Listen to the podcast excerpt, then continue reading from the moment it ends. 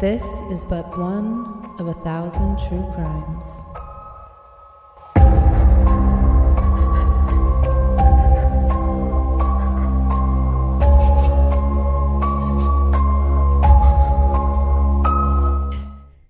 Hey everyone, welcome back to A Thousand True Crimes. You are here with Chelsea and Joe. How is your Saturday going, girl? Dude, it was so productive. Um, I got like so like my yard when I think I mentioned this before when we first moved in. It was like um sorry, my mic is not I just realized it's not in a good place. It needs to be on the opposite side because I'm looking at you. Um so let me just resituate that. I'm literally laying in bed because I'm so sore. so I literally have my setup in bed. But at least at least your yard is done. Yeah. Um, Ready. It's all mowable. Like I got so many roots out. I ripped up a retention wall. I moved earth. Um, it's all flat and it's all mobile and it looks so good. Now we just need grass. Like that's it. And then there's this pile of like kind of like yard waste that's in the back corner. But my dad's coming down um the week of the 15th and so he's going to help me deal with that corner. We're going to put in some beds for some vegetables. Like i'm so stoked. I'm so stoked. Like i tamed Aw, that garden. yay. i did it. You did it. It's ready.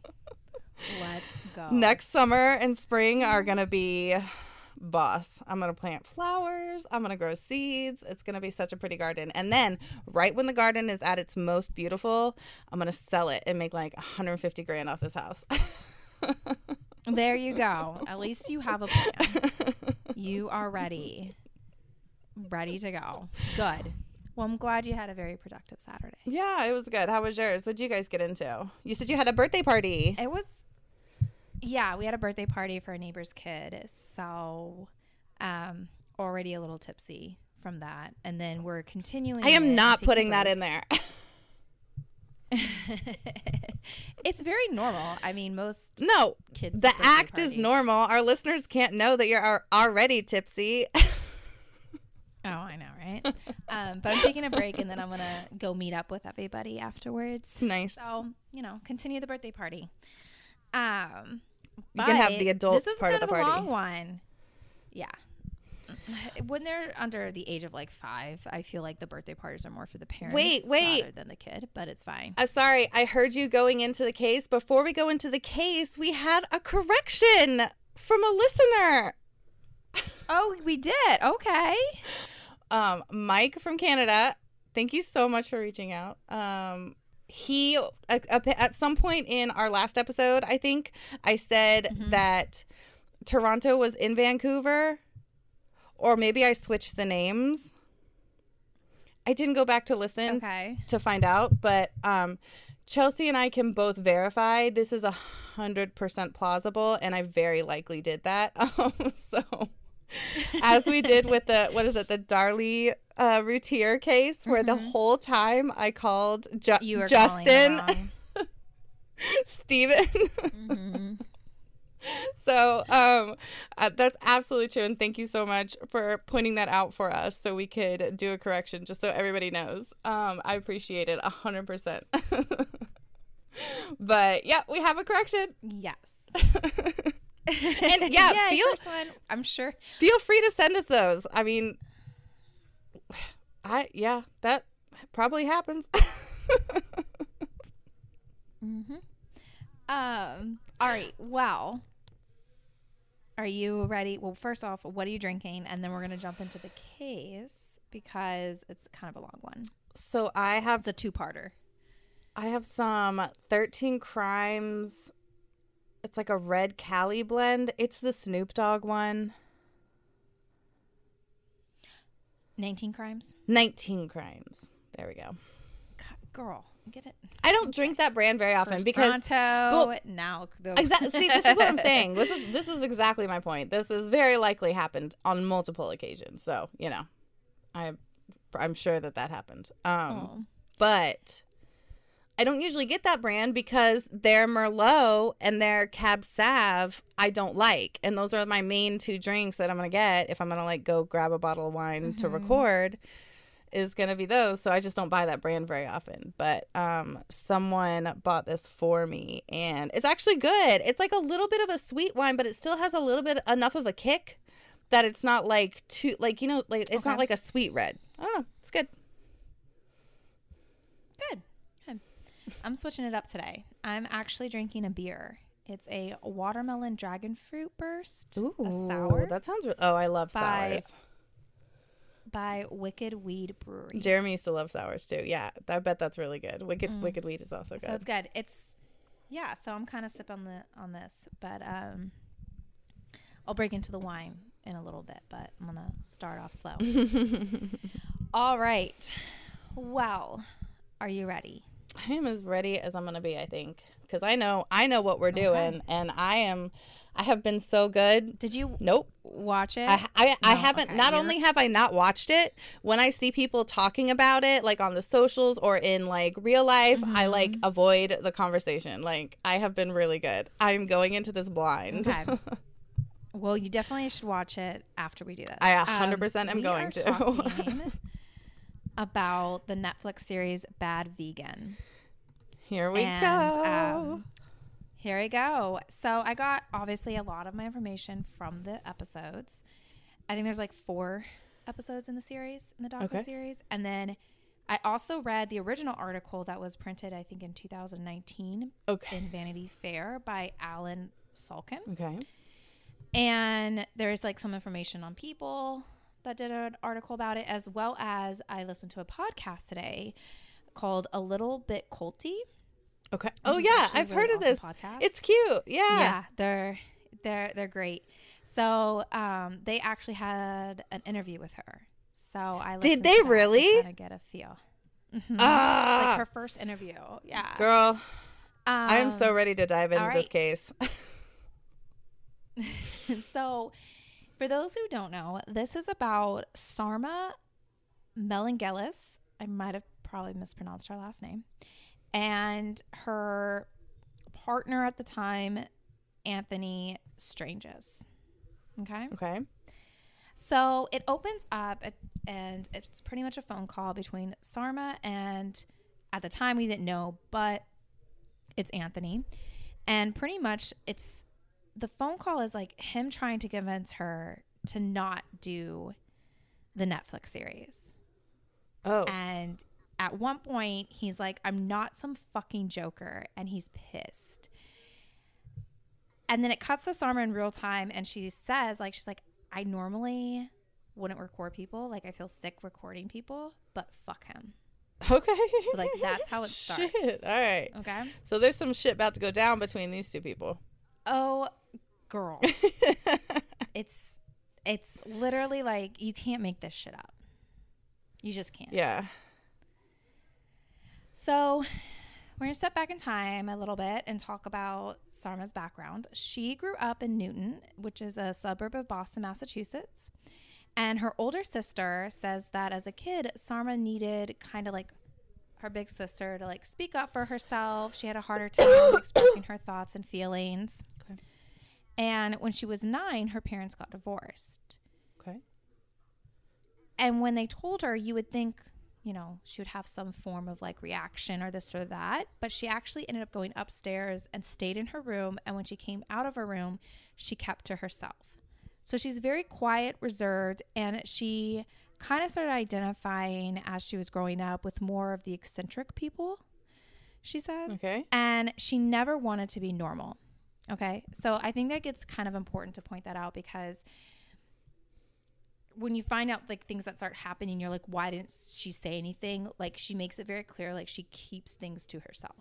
Like even though she had to be outgoing for her brand, personally, she kept things to herself. Mm-hmm. Okay. And we'll get a little bit more into that. Okay. All right. So in 1994, Sarma got her undergrad in economics and she went to UPenn Wharton in Philadelphia. And after graduating, she was hired by Bear Stearns, which is an investment banking company. yeah. Now, when she was getting her undergrad, she mentions that economics was kind of like chosen by process of elimination.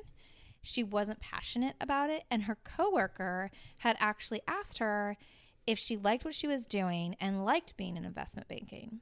And this kind of made her stop and actually think is this really what she wants to do with her life? Okay. After a year and a half, she leaves Bear Stearns and goes to culinary school. Oh. So in 1999, she graduates from the French Culinary Institute, and her focus was all about food at this point.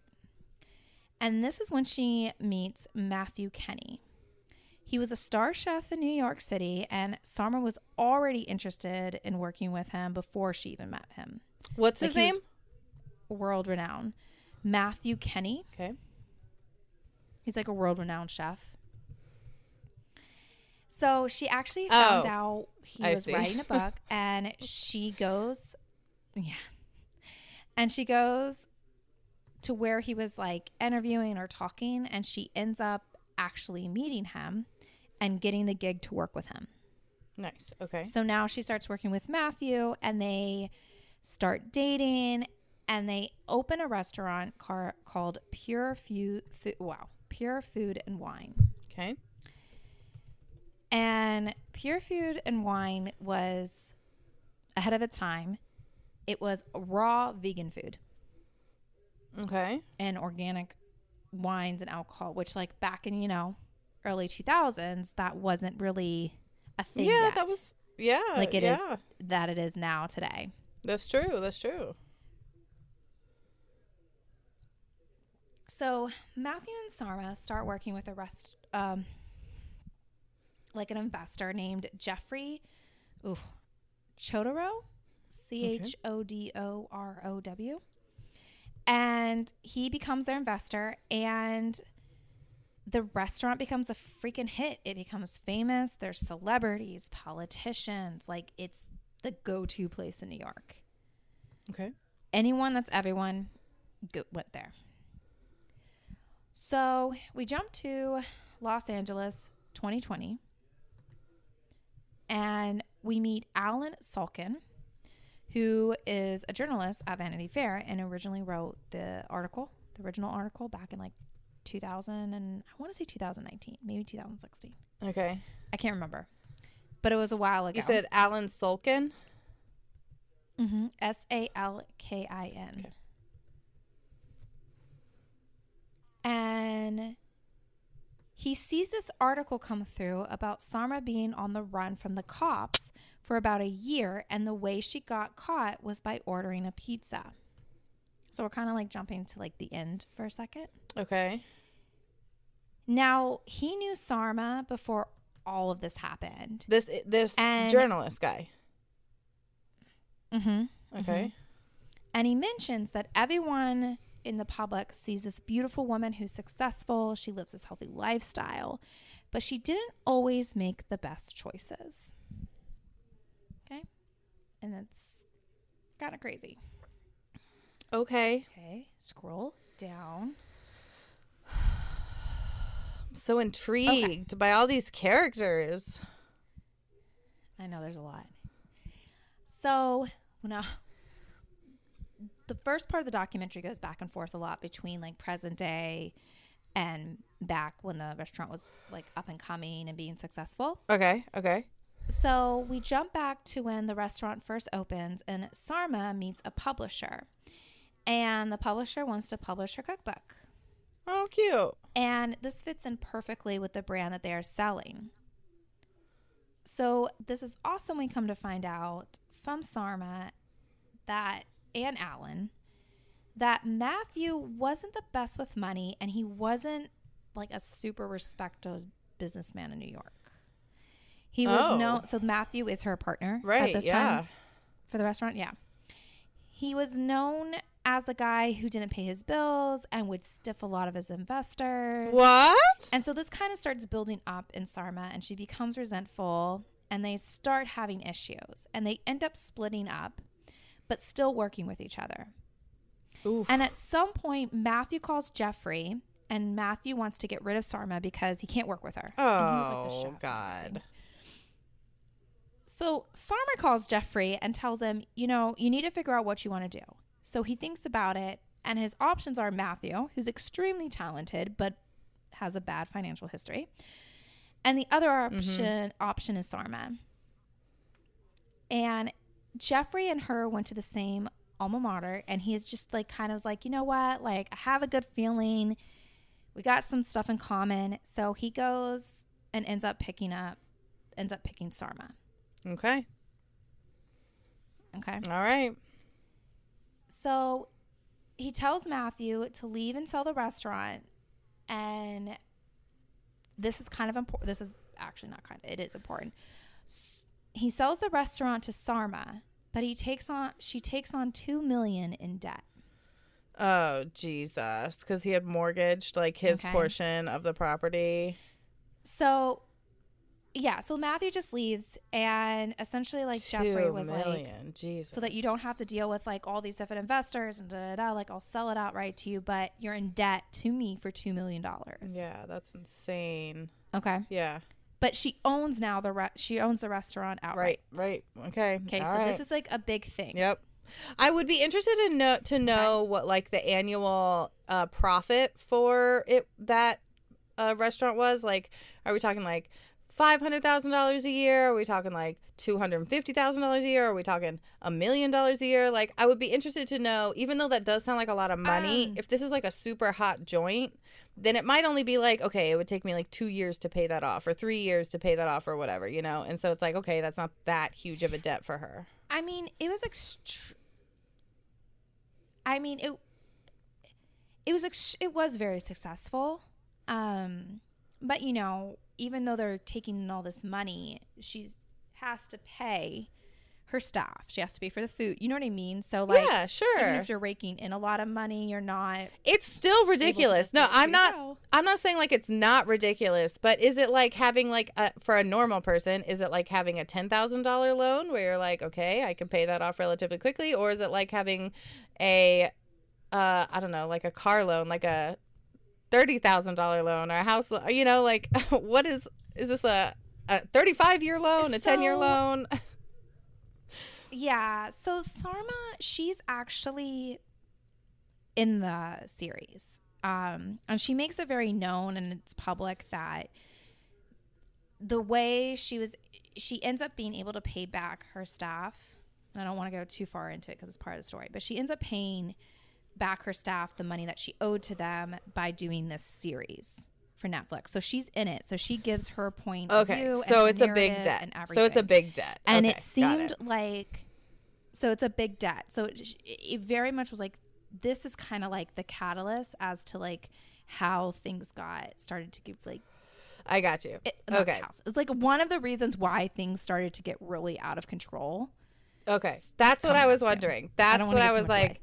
right, right, right. Now that's what I was wondering is like how what proportionately how much of a debt is that for Mm-hmm. her status at the time, her socioeconomic status at the time. Okay, got it. yeah so now sarma she's constantly in the restaurant all the time and it's her baby so Alec Of course, Baldwin right. actually is part of the story What? they met at the restaurant. I know. They, I told you, it was like place for like celebrities and politicians. Anyone okay. who was anyone okay. went there. Like they, this was like a very successful restaurant. Okay. So they met at the restaurant and they started talking. They emailing each other right off the bat, and she just instantly felt like she had this connection with him. So, like a lot of men, because if you look her up, she's extremely beautiful. He had a crush on her, but she was dating someone at the time. So, like, they just didn't have a like the timing just was never right. And he actually met his Alec met, met his uh, wife through Sarma Aw. at the restaurant. So, like, yeah. So like they were like close. So she would actually, yeah. So she would send him links to dogs that needed to be adopted. And at some point, she comes across this dog that she just feels like drawn to, and she had to get him. So she adopts the dog Leon. During the time she adopted Leon, she was also going through a heartbreak. Aw. Okay. So this is also Alec is a part of this, as well as Leon is a huge part of this as well. I mean that's her Story. buddy. I Okay. get that. Like I got my buddy, you know. Mm-hmm. Leon's the dog, right? Oh yeah, dogs are. Yeah. yeah. Yeah, Leon's yeah, the dog. Yeah. Yeah, Leon's sure. yeah, Leon's so cute. So the restaurant is doing well financially, but Sarma, on the other hand, she's you know she's two million dollars in debt, which is a huge amount of debt, and she's heartbroken. She's alone. She just wants to find someone to love, and so this is like what I said. Like she puts out to the world this image of being social and fun and personable, but she actually thrived on being alone and had to work really hard on that image that she put out to the world. So we meet Bonnie. Crocker, Okay, wait, hold on, hold on. Restaurant. Leon is the cutest dog. My God. hmm So fucking cute. My God. All right, carry on. So and he plays a he plays a huge role too in this story. I just needed to let everybody in the entire world know that. And like he, they just like you know how like some owners and dogs just like they don't look like each other, but they look perfect together. They look perfect together. Like that's her dog. They do. That's a Yep. hundred percent her dog. He was meant to be her yep, dog. Yep. Yep. Mhm. All right, carry on. Carry on. So we meet Bonnie, who was a manager at the restaurant, and she tells us that Sarma meets this guy online, and she's pretty like excited about this. And it was some guy that was, you know, having interactions via Twitter with Alec Baldwin. So she kind of um just assumes that he's part of their world in a sense. okay. And this guy's Twitter Twitter handle was disciple of Todd. And he was funny and him and Alec was going like back and forth banter. So this is when we come to find out that this guy that she met is named Shane Fox. Shane Fox. And he lives in Massachusetts. hmm And he lives in Massachusetts where she's originally from. So going way back, they Okay. would play Words with Friends Yeah, yeah, yeah. together.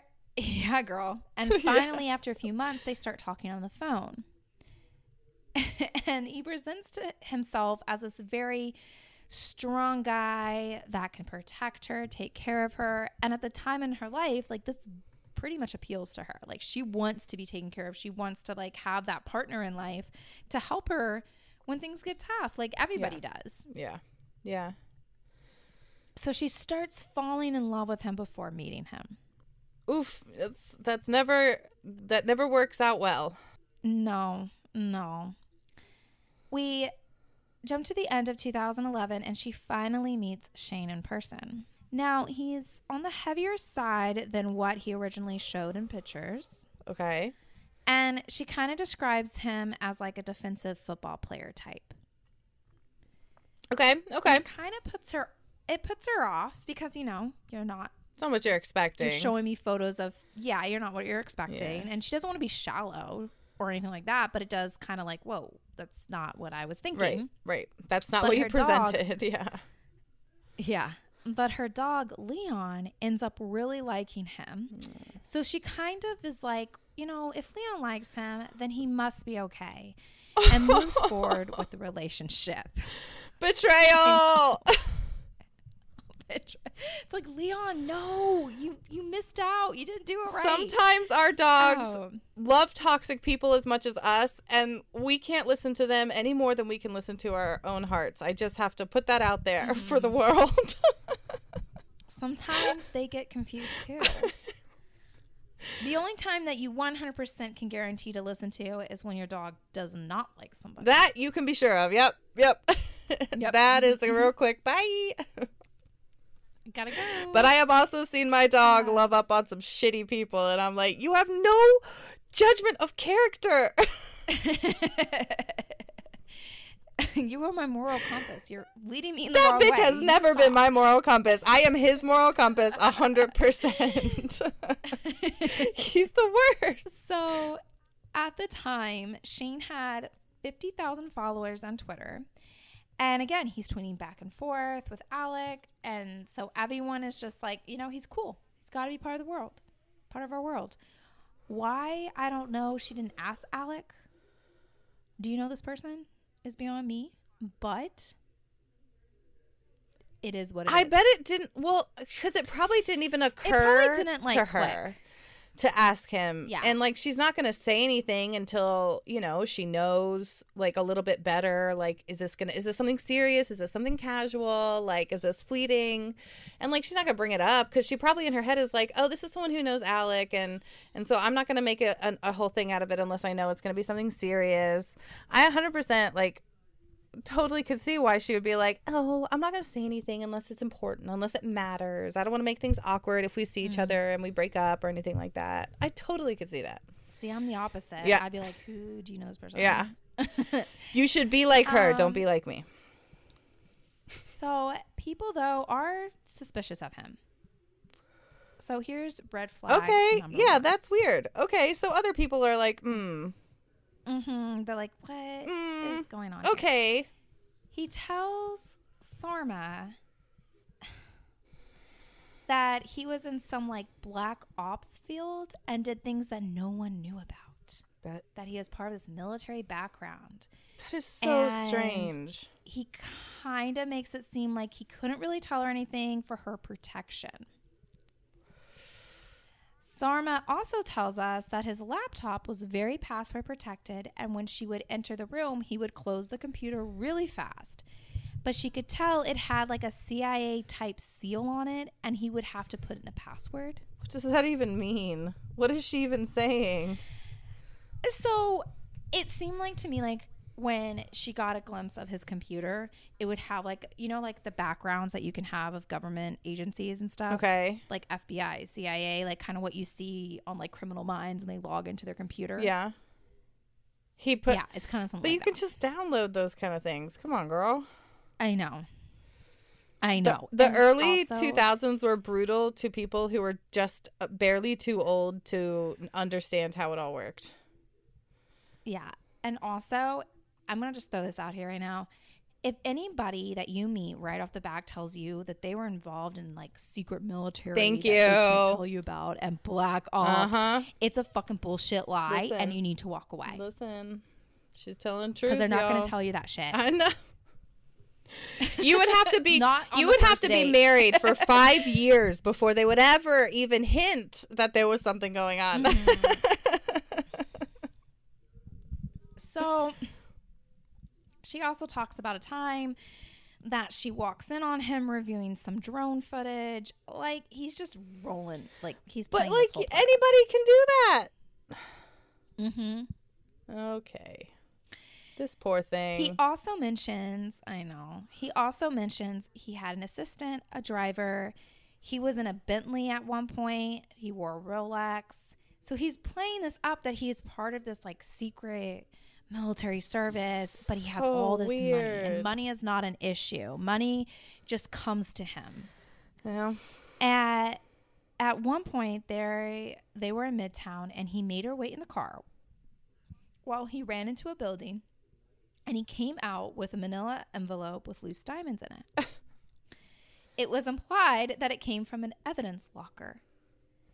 So Sarma's father meets him and asks him about his job and he said he was in black ops and her dad asked like like Blackwater and he was like, "Oh yeah, something like that."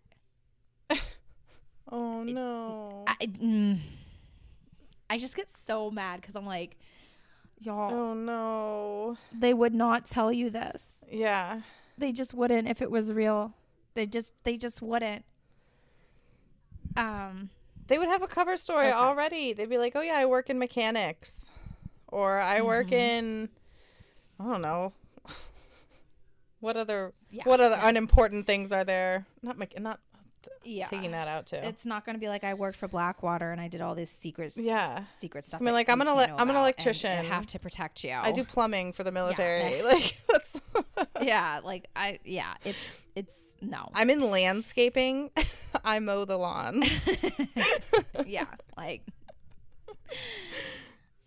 So Sarma feels like they are in a relationship, but he still lives in Massachusetts and he's in and out. And she wouldn't hear from him for a few days and then he would come back. So she's very confused about all of this. And at some point, he asks her for cash. No, see there, you out, She- done. No, bitch, fuck off. Done. she doesn't remember exactly when the first time was when he asked, but he suddenly needed like six, ten thousand dollars. See, okay, wait. I, that, that was like him the money. that was my next question. I was like, wait, is he asking for like twenty bucks, or is he asking for like a hundred bucks? Like twenty bucks, sure, I can I can spot you 100, 20 bucks. But like if you're asking ten thousand dollars, what? Mm-hmm. So in the podcast that she did, um, in the interview, she mentions this. She's like, I don't remember like the first time because a lot of people that do this, Okay. that manipulate people, they bring up the fact that they make it very urgent. Like it's just like out of the blue. Yeah. There's no workup. Like to the it. Tinder like, swindler. They've already got you. Yeah, they already got you in their in their like net Okay. so to say, so to speak. And they're like, they're like, oh my gosh, something's happening. I need this money. I swear it won't happen again. And I'll I- pay you I'm back." So sorry. And you're like, well, I, well, you've never asked me before. You've never done anything to show that you're untrustworthy. So sure. Yeah. Okay. So guys, off, we're identifying. I wish I could give people We're identifying ten thousand dollars. a pattern here. So just everyone pay attention. Mm-hmm. This is why we listen to true crime over and over and over. At least it's why I do. We're we're seeing a pattern here. If they ask you for a lot of money and it's urgent, verify the emergency. Yeah. And I just want to know, how do you just have like ten grand that you can just give to people? She's obviously making a she's in a different tax bracket than us, Chelsea. Um Yeah, yeah, a very different tax bracket at this point. it's yeah. like what it's it's probably not that it's probably not that much to her. I mean, it's a lot. I'm sure it's a lot to her, but not like it's I feel like for us it'd be like if someone wanted to borrow like probably like 500 bucks. You know? It's like, well, that's a lot. I mean, we got it, but that's a that's still oh, what for? Yeah. Well, that's- What for? that's. Like, I'm gonna need a lot of. I need to know some details here because now I'm just gonna hand over 500 bucks. No. Do you know how much wheelbarrows we cost need- these days? Absolutely not. You're like, that's my whole yard. Absolutely allowance, not. so what, no thank what's you. going on? Um. So we meet Anthony. Okay, I'm probably gonna mispronounce it, but C A R U A N A. C A R U A N U A. A N A. He's Italian. Kurana? Carana? Kurana? I think that's the best that we can do as Americans. Well, okay, I Okay. lied. Sorry. Let me take that back. I think that's the best that you and I can do. yes. Yes, that's very. We okay. So we meet Anthony Karana, and I'm just gonna say Anthony C from here on out. Okay, 'cause there's another he is Anthony? Sarma's friend. Yes. Okay.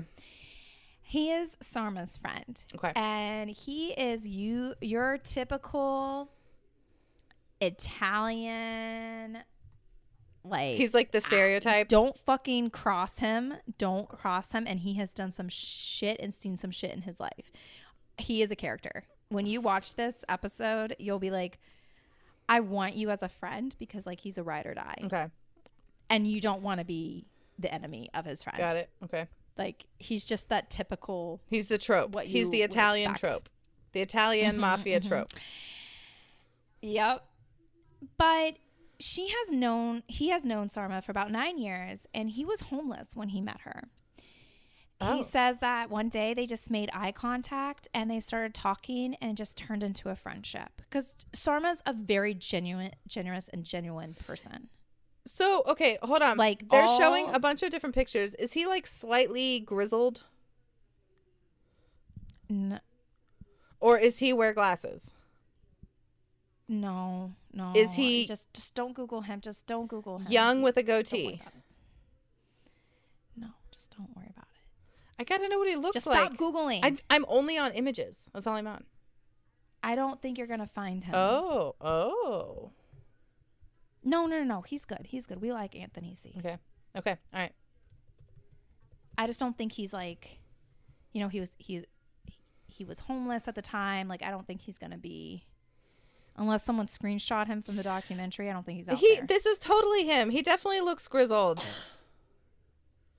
Show me it real quick. It's it's him with her. She's in this picture.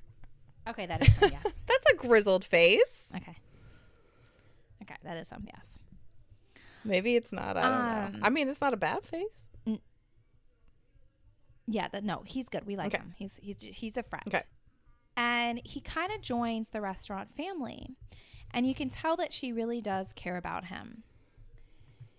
Um and like I do want to say like all of her employees, Sarman's employees that worked at the restaurant, like they looked at her as like a mother. Like they everyone genuinely loved her and like respected her and she was genuine and she was a, she's a good person. Like she just got fucking wrapped up in like the podcast a little bit culty is like a cult of one and that is what happened to her Okay. All right. um so anthony tells us about the first time he meets shane Ugh. he was sitting in a chair like shane was sitting in a chair in sarma's apartment and anthony tells her if you need anything don't hesitate hesitate to call me and shane goes no wait sorry and anthony quote says he stuck his big fat head out and said she's got me that's why i'm here and he smiled at anthony and so anthony leaves so he like that's what he said like he got okay so Anthony leaves and he's like, Who the fuck is that? And there was nothing nice about him. Oof. So Anthony's like, Fuck this dude. Mm. That's never a good sign. So we start to learn a little bit more about the relationship, and Shane would hang out a lot more at the corporate office, which was her apartment for the restaurant. And the employees, they were made they were very aware of him. And and hold on. Okay. So they were like, everyone's getting kind of suspicious of him. Like, who the fuck is this guy? Like, you met him on the internet, but we don't really know anything about him. And one time he calls, and the ID, the caller ID says, Anthony Strangis. Okay. So her friends Oh, no. are like, who the fuck is Anthony Strangis? And looks him up, and guess what pops up on Google? I'm about to find His out. mugshot. I'm about to find out. Yep, his mugshot. So they bring this up to Sarma, and she kind of just like dismisses it. And he tells Sarma that he would have multiple identities based on what he had to do. And in the police record that they show in the documentary, we see Oh know. no. We see he is he is charged with falsely identifying as a police officer. no. And he tells her he tells her that while in Florida, a situation had happened and he was trying to get it sorted out. And this is so terrible. I know. She believed him. yes. At the time she did. Oh, this poor thing. This poor, poor thing. So a few months go by and she's getting frustrated about him like disappearing and coming back and she ends up ending the relationship. Oh. And she ends up visiting her mother in New Hampshire and her mother's house is kind of like out in the middle of nowhere Okay. and her mom had to leave for like something. Okay. So Sarma isn't as comfortable in the country as she is in the city, which I can see. There's, you know, there's a reason why I don't go camping. Oh yeah, fuck, fuck the Um, country. I mean, I love all of y'all who live out there, but I, uh, I have too much anxiety.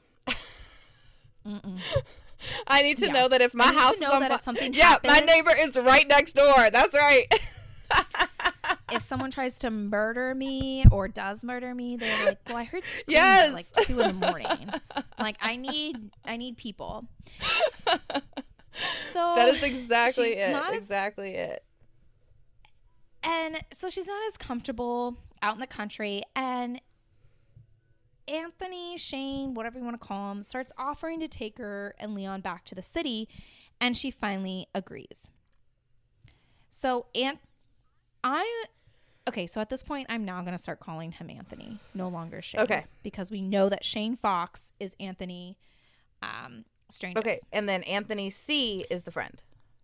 Anthony C is just a friend that like he's just in the documentary and he's just a character and I just want to know his stories. Got it. Okay. Ten Okay. four. Um so Anthony her Leon and his father drive back to the city. And this is when his father was able to back up everything that he has told her about being in Black Ops, about being the secret military, like doing all these special missions. And she kind of starts feeling better about the situation. Okay. So they start dating again, and he brings her to Tiffany's one day, and they are on this. They're on the very exclusive part of Tiffany's where they bring you champagne and they're like trying on rings. One of the rings was eight hundred thousand dollars. Good grief.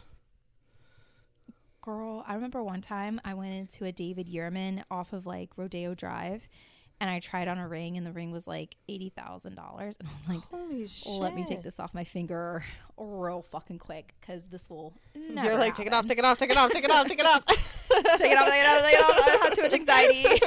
this is not. mm-mm. oh gosh, is all the diamonds there? Yeah. Please, I can't afford anything. I didn't touch it. I didn't touch it. I didn't touch it. You take it off. so, um, afterwards, after Tiffany's, they went to the King Cole Bar at the St. Regis for a drink. Okay. And just in that moment with the like King Cole Bar is a very exclusive bar. Okay. and like been trying on engagement rings and all this she she's caught up in the moment and she tells him she loves him Hmm. so he would use this against her What? anytime they were fighting or whatever was going on and he would he would um send her text messages being like remember how you felt at the king cole bar so he would like end up like anytime that she was like i'm done da da da he would be like remember tiffany's remember king cole bar like he would use this to reel her back in Oof. So now he's showing her houses that he wants to buy, entire townhomes. And there was one on 15th Street near the restaurant, and it was listed for $15 million. She's The broker, the broker of the house of the townhome, believes him, and he told her that he had funds stashed away. Some were in the Cayman Islands for 22 million. There was a safe deposit box that had 20 million dollars in diamonds. So they make an offer, and he sets up. Um, he ends up setting up an appointment and like meeting with private bankers at Barclays okay. which is like an investment or a broker company. Okay. So Barclays believes that he is some high roller and they are like dying to have him as a client. Yeah. So like things are checking out. Like all this money is like checking out. So they're going back and forth with the brokers on the property, but after a while, the funds aren't there. And they end up not getting the townhouse because the funds were taking longer than they expected. Okay. Well, has a very twin uh what is it? Um Tinder swindler feel to Yeah. it. Jesus. So, while all of this is going on with the townhomes and the $20 million in diamonds, she still owes Jeffrey the 2 million. And she is no longer on a regular payment schedule with Jeffrey. But Jeffrey is extremely supportive of her. So Anthony is telling her, Oh, that is nothing. I can make that debt go away easily. So she starts looking into this as an option and she speaks to her tax guy and he's wondering she, like she's wondering how would this work with taxes, etc. And he kind of jokes, "Well, if you marry him, he can give you the money tax free." So, Oh, within 24 hours, they were married. Ugh. They got married in 2012 and it had only been about a year that she had known him. Oh. Now, she's not like super excited about getting married. She keeps it down on the keeps it on the down low. Mhm. And she doesn't go out of her way to tell people because she's essentially like I'm trying to get this debt paid off. Yeah. Yeah. And if I have to marry, you know, like I love you, but like I'm cool, but like there's red flags are starting to click with her. So Yeah. yeah. I got you. I got you. Okay. Okay. Got it? Okay. So Anthony is still going on about how he's involved in some underground military And he introduces her to this guy named Will Richards. And he's supposed to be some computer tech expert who works for the government in Europe. So, in the documentary, we meet Will, Okay. and he says that him and Shane have worked together for years, and he can't go into too many mm. Here we go again. Certain words. Some words are hard. Yeah, they are. Um, they can't go into too many details. I'm gonna switch the word Nailed it. and he's pretty much, Will is pretty much there to make sure that Sarma doesn't go off the rails and do anything crazy. Okay. That's like essentially what she's told that Will's job is. Okay. So now we go into episode two, February 10th, 2013. The second episode starts off with Will reading an email that he sent to Shane. The email says, Everything is bagged and tagged where it should be. It's in the hangar at 1. Transport is at 1.30. 1.30, 1, Jesus. 1.30 is your green light. In and out. Then get gone and stay gone. So Anthony tells Sarma because of his job and being in this dangerous world, Joe, he needs all of her passwords to emails and whatnot to keep her safe and to encrypt Oh no, Chelsea. it. oh, uh, and she buys it. yes. Oh my god. So Will is pretty much like Anthony's IT guy, and he's responsible for making sure everything is secure. So that's why he needs all of her passwords to bank information, emails, etc. Okay. Now, Will never actually physically meet Sarma, but they would they would talk online and if needed, but had like gaps in between. Let me guess. Will isn't real. You just have to stay tuned. so now we get a bit more history of Leon the dog, which is like the bright spot of this whole thing. Mm-hmm. Now, Leon is pretty much the love of her life, and Anthony realizes this and uses it to his advantage. He's Anthony starts talking about past lives and he tells her that he had an earlier version of Leon in one of his past lives. And he's playing on the idea of him, Sarma and Leon have been on this adventure together and they have been looking for her in all of his past lives and yada oh, yada wow. yada. Oh no. We also find out that he used to call her TBH. Do you want to guess what TBH stands for? I'm guessing it's not to be honest. no, no. Sorry. Just because like I know how everything plays out, I'm like, it's actually really funny. um no. Tiny blonde human. Okay. but he uses it in the context that like he's not human. He is something much greater. He is from a different world. Oh no. So at this point, Anthony is like gradually getting Sarma to believe that he is this like some type of immortal being. And if she just follows along, goes with this program he's telling her about, he can make her and Leon immortal too. Chelsea. To prove this, he starts using tests to convince to like show Sarma like you have to pass these tests. If you pass these tests, like Chelsea. you're one step closer to becoming part of this supreme world. I don't. He tells Sarma that he she needs to wire him money, ten thousand dollars, Chelsea. to show that she can be trusted. So he tells her, "I'm going to give you your money back," but he only gives her part of it. At the time, with the vegan world and the world that she was in, Sarma is also surrounded by a lot of people that believe, and she does too, kind of like believes in the, it's called like New Age mystic, Mysticism. mysticism. Mysticism. mysticism. Palm readings, crystals, like all that. Like she's very intrigued by that. And she does believe in some of that thing. So like he's playing into this. Okay. So Sarma is taking the whole raw raw food movement around the world. She opens up a juice bar called One Lucky Duck that is around the corner from Pure Food and Wine. At one point, Lucky Duck was in Whole Foods.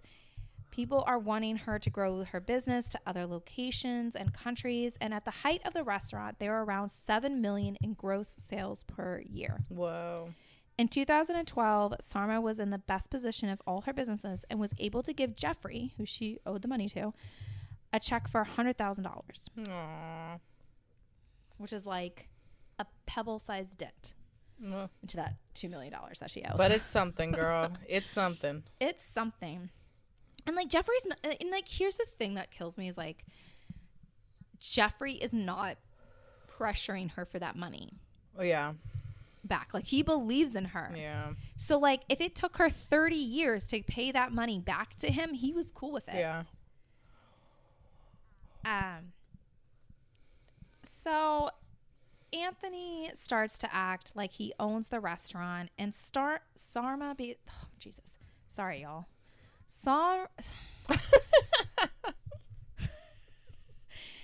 Oof, birthday parties, man. Sarma starts to become more introverted and her employees are continually continuously being very suspicious of him. And they do not trust him. Mm.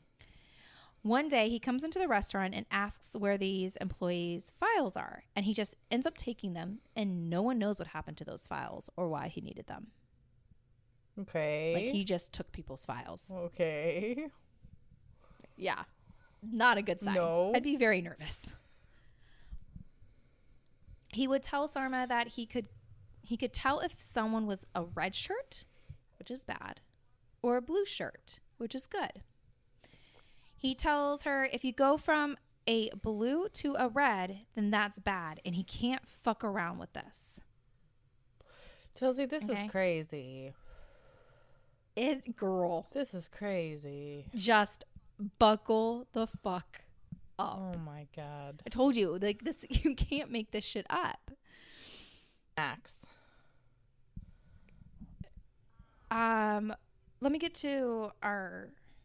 Like the time. next episode? Okay. All right. Yep, Yep. perfect. So we see Will again, and he's reading an IM that he sent to Sarma. He says, Sarma, this is Will. I'm doing a weekly service on Shane's account. Have you heard from him? He was gonna email me last night, but never did. She writes back that at 149 he was in a car. He basically said in a car and that and then shit's going down. Will tells her he can't get a reading off his phone, so it's either dead or in a dead zone. And the second phone also no signal. He's the off the grid or in a hole somewhere. So she says that's reassuring. Of course And she Will does. Because, like, what the "Poor fuck are you telling me? Like, fuck you, dude. Yeah. and Will says, poor choice of words. He is in a black hole, no reception.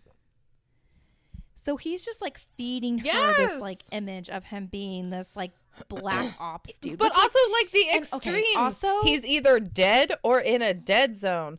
People, those exist. You can go through a little blip where your cell phone doesn't have service. They they happen. Like, it's not that crazy. Yeah. Or he's dead. Like, ah! What? What is wrong with but you? also, also just little tidbit here. If someone is telling you that they are in a secret service black ops military thing and they are emailing you from a Gmail account, yeah, stop it. You're right. Yep. Stop it. in fucking correct, sir. Stop it.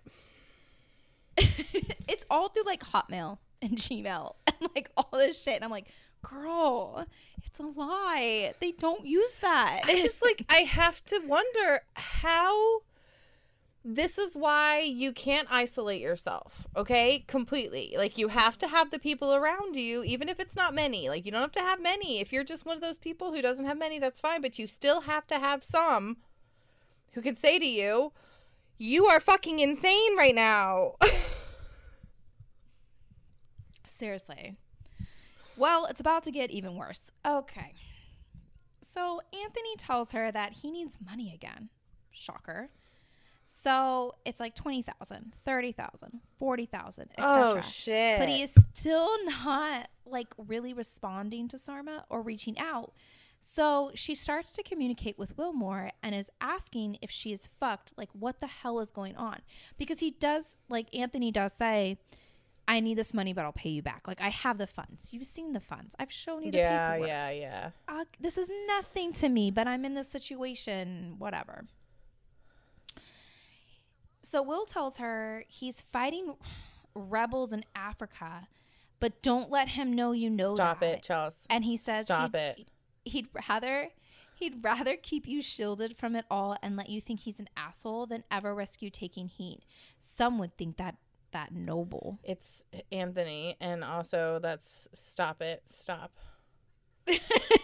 Stop. I can't. So If you're fighting rebels in Africa, then again, I need details because you could definitely be on the wrong side of history. So I need you to uh, tell me exactly who hired you because I'm not want to have anything the fuck to do with you. The fuck do you Yeah. mean rebels in Africa? Which fucking rebels in Africa? Oh, this poor woman. So Anthony would is continuously playing into this thing about how he's a supreme being and he knows all this stuff because he would always know like what she was doing or who she was talking And he's to. Black Ops. So he has time So like to do a lifetime of spiritual study to the to, akin to the Dalai Lama from the age of 12 but also train two levels uh, that would have be required of someone in Black Ops. He has time to do both? yeah, because he's a supreme being. Yeah. Duh. Yeah. Okay. Got it. So Sarman tells us if she was sending an email, he would let her know that he knows what she's doing, and she's like, "How does he know this?" Cuz he's stalking he you. to your or email. or yeah, that's right. He has all your passwords. That's right.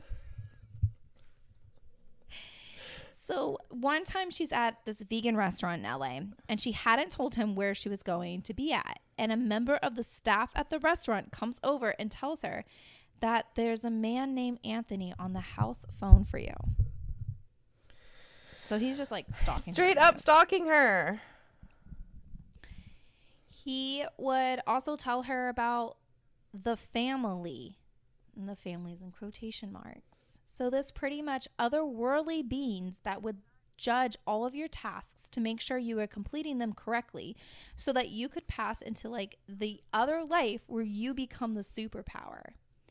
He implies that in California there is a house that is related to the family and you would need to and you would need to change your physical form to enter the house. He tells her that if she doesn't follow everything, then you would make them mad and you won't get everything you want. But if she does do everything, then you can do whatever you want and have Leon live forever. He would tell her about his brother, could see her everywhere and anywhere. And he would say, if you don't send me the money wire, his brother would kill him. Stop it.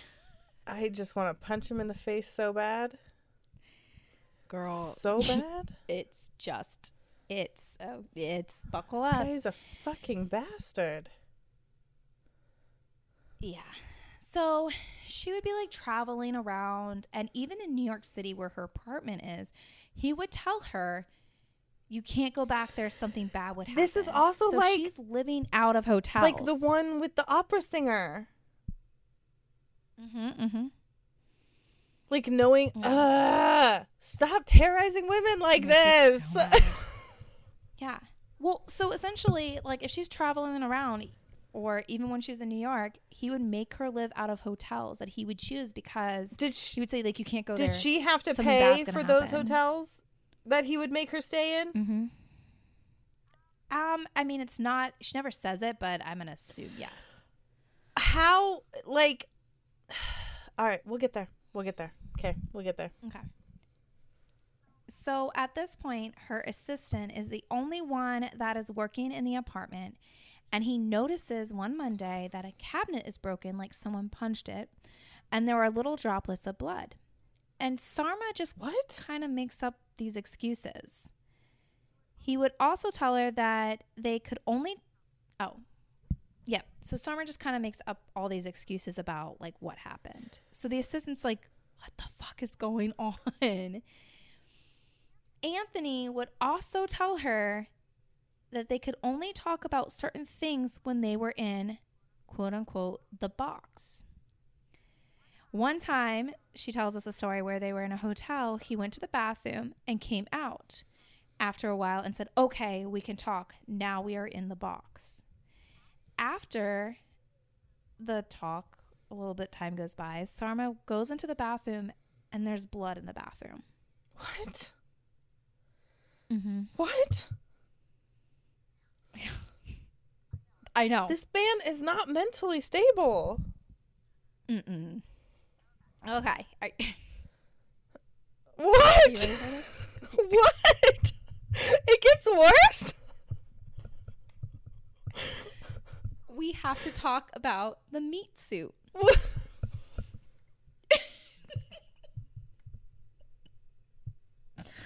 I'm sorry if Sarma is listening to this. Like, I have your back 110. percent Like, fuck this guy. I just, I have to, like, I, I don't. Fuck this guy. I don't know how to like respond to a lot of these things, so I just laugh.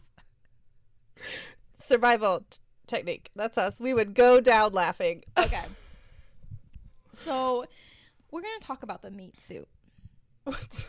So when she first met, when they first meet in person, Anthony wasn't exactly the weight in his Twitter photo, but he also wasn't like super overweight. Okay. Yeah, I saw that But there were two started- different kind of size pictures. Yeah, I mm-hmm. saw. But as I started dating and time goes on, he starts gaining weight. And he says that he is doing it intentionally so that she would be disgusted by him as some form of test. In a message he sent Sarma, he says, quote, I am fat for you because of this idiocy. I look forward to not being fat again. It's depressing. And I need a fixed up meat suit. No. Uh, Yeah. No. Uh, Yeah. what? So at this point, things are just fucking insane. How is she? and she's able she's just and she says it in the podcast a little bit mm-hmm. culty is that when they were interviewing her and she does say it in the documentary too that she's like I wish I could tell you the reasons why I fell, but like a lot of the times it was like she was so Yeah, far exactly. Yeah, you can't see at this point yeah. that she felt like she couldn't get out. It's like it's she yeah, like she's like yeah. and she said like a lot of the text message you see you see her pushing back to him. It's she gets wrapped back into him when they're in person. Yeah. So he's a very like yeah, he's able to like manipulate poor her baby. in person, but on text she's able to push back. Yeah. So it's just like she's so far in that she doesn't fucking know what's going on Yep. anymore. Yep. That's how it gets. This poor thing. hmm Now she is able to confine in one person, Nazim. Okay. Nazim, in a way, was kind of like Anthony's assistant. So we meet Nazim.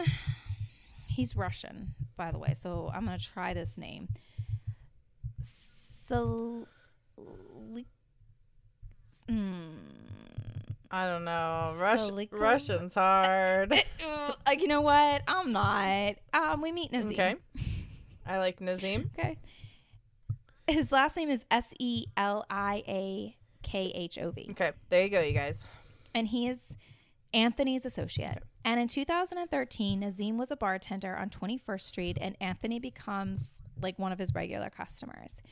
He tells Nazim he was ex military and shows him scars and said that when he was in the war, he buried some treasures, which FYI is extremely illegal. hmm Um, so Nazim is kind of like impressed by his lifestyle, though, like seeing all the fashy Rolexes and cars and the money. Okay. And Anthony offers him a job to help in opening the new juice bar. So Nazim jumps at this opportunity. Right. Of course. And he ends up directly giving Anthony $35,000, but they never signed any papers.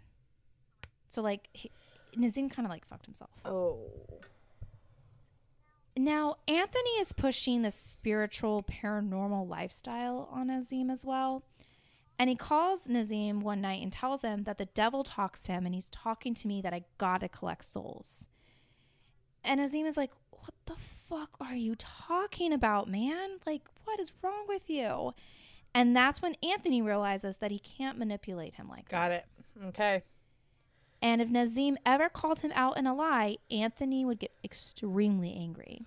Oof. Okay. And Nazim is actually the one that tells her, tells Sarma, you need to start recording her conversations with him. so you do hear the converse some conversations in the documentary, and it's fucking oh, insane. Oh shit. So Sarma is continually continuously giving him money, and between 2012 and 2014, she sends Anthony 1.7 million dollars. Do you know how bad that- that, probably hurts her to see that number Yes. And then to see her So she does say, yeah, and we'll we'll get into this. In, this is the end of this episode. You have to tune in to find out what happens next. Yeah, we're breaking this into a two-parter, Um, so you're gonna have to come back next week for this the, the last part. but she does say that like the biggest thing that hurt her the most was the money. It wasn't all these. And uh, next episode we'll get into More of it. all the cost breakdowns, but that this her not paying her employees was the hardest debt Oof. to to live with. Oof. Yeah. Okay. It was like the smallest amount, but it was the hardest amount to live with. And that's why she agreed to do the Netflix series because all the money bypassed her and went to pay her employees. Mm. Yeah. I think she has right. a really good a good heart. I think 100% she has She a really good heart. And I I hate that this happened to her. me too. Wow. Let's do a quickly weekly win Okay. for this week and then we're So, gonna, uh, my weekly win I got I got two weekly wins. One is that one of my videos went viral on TikTok. Woohoo. Two is that my yard looks amazing. So, just gonna just gonna take that one right There there. there you go. That uh, those are good weekly yeah, like not it. bad, right? All right, what are yours?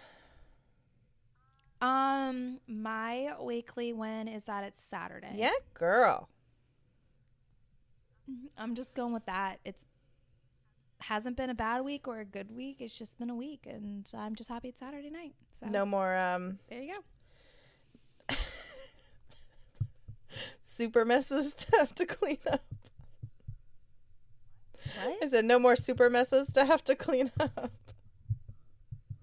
Super messes. Oh, oh, from the nap time. Yeah. Ugh, kids. They're the best, aren't they? All right. Well, listen. Um, again, Mike from Canada. Thank you so much for uh, giving us that correction. We totally appreciate extra eyes and ears on that stuff. And if you guys like what you're listening to, you can find us on Facebook at a thousand true crimes. Po- I knew I was. Go- I I knew I was gonna mess up one of these days. Thousand True Crimes Podcast discussion group, or you can find us on Instagram at a thousand True Crimes Pod. Um, you can also find us on Anchor. That's our platform um, where we broadcast from. And yeah, stay safe. Lock your doors. Get a dog. Never let them take you to a second location. Mm-mm. All right, you guys, be safe out there. We'll talk to you next week. Bye.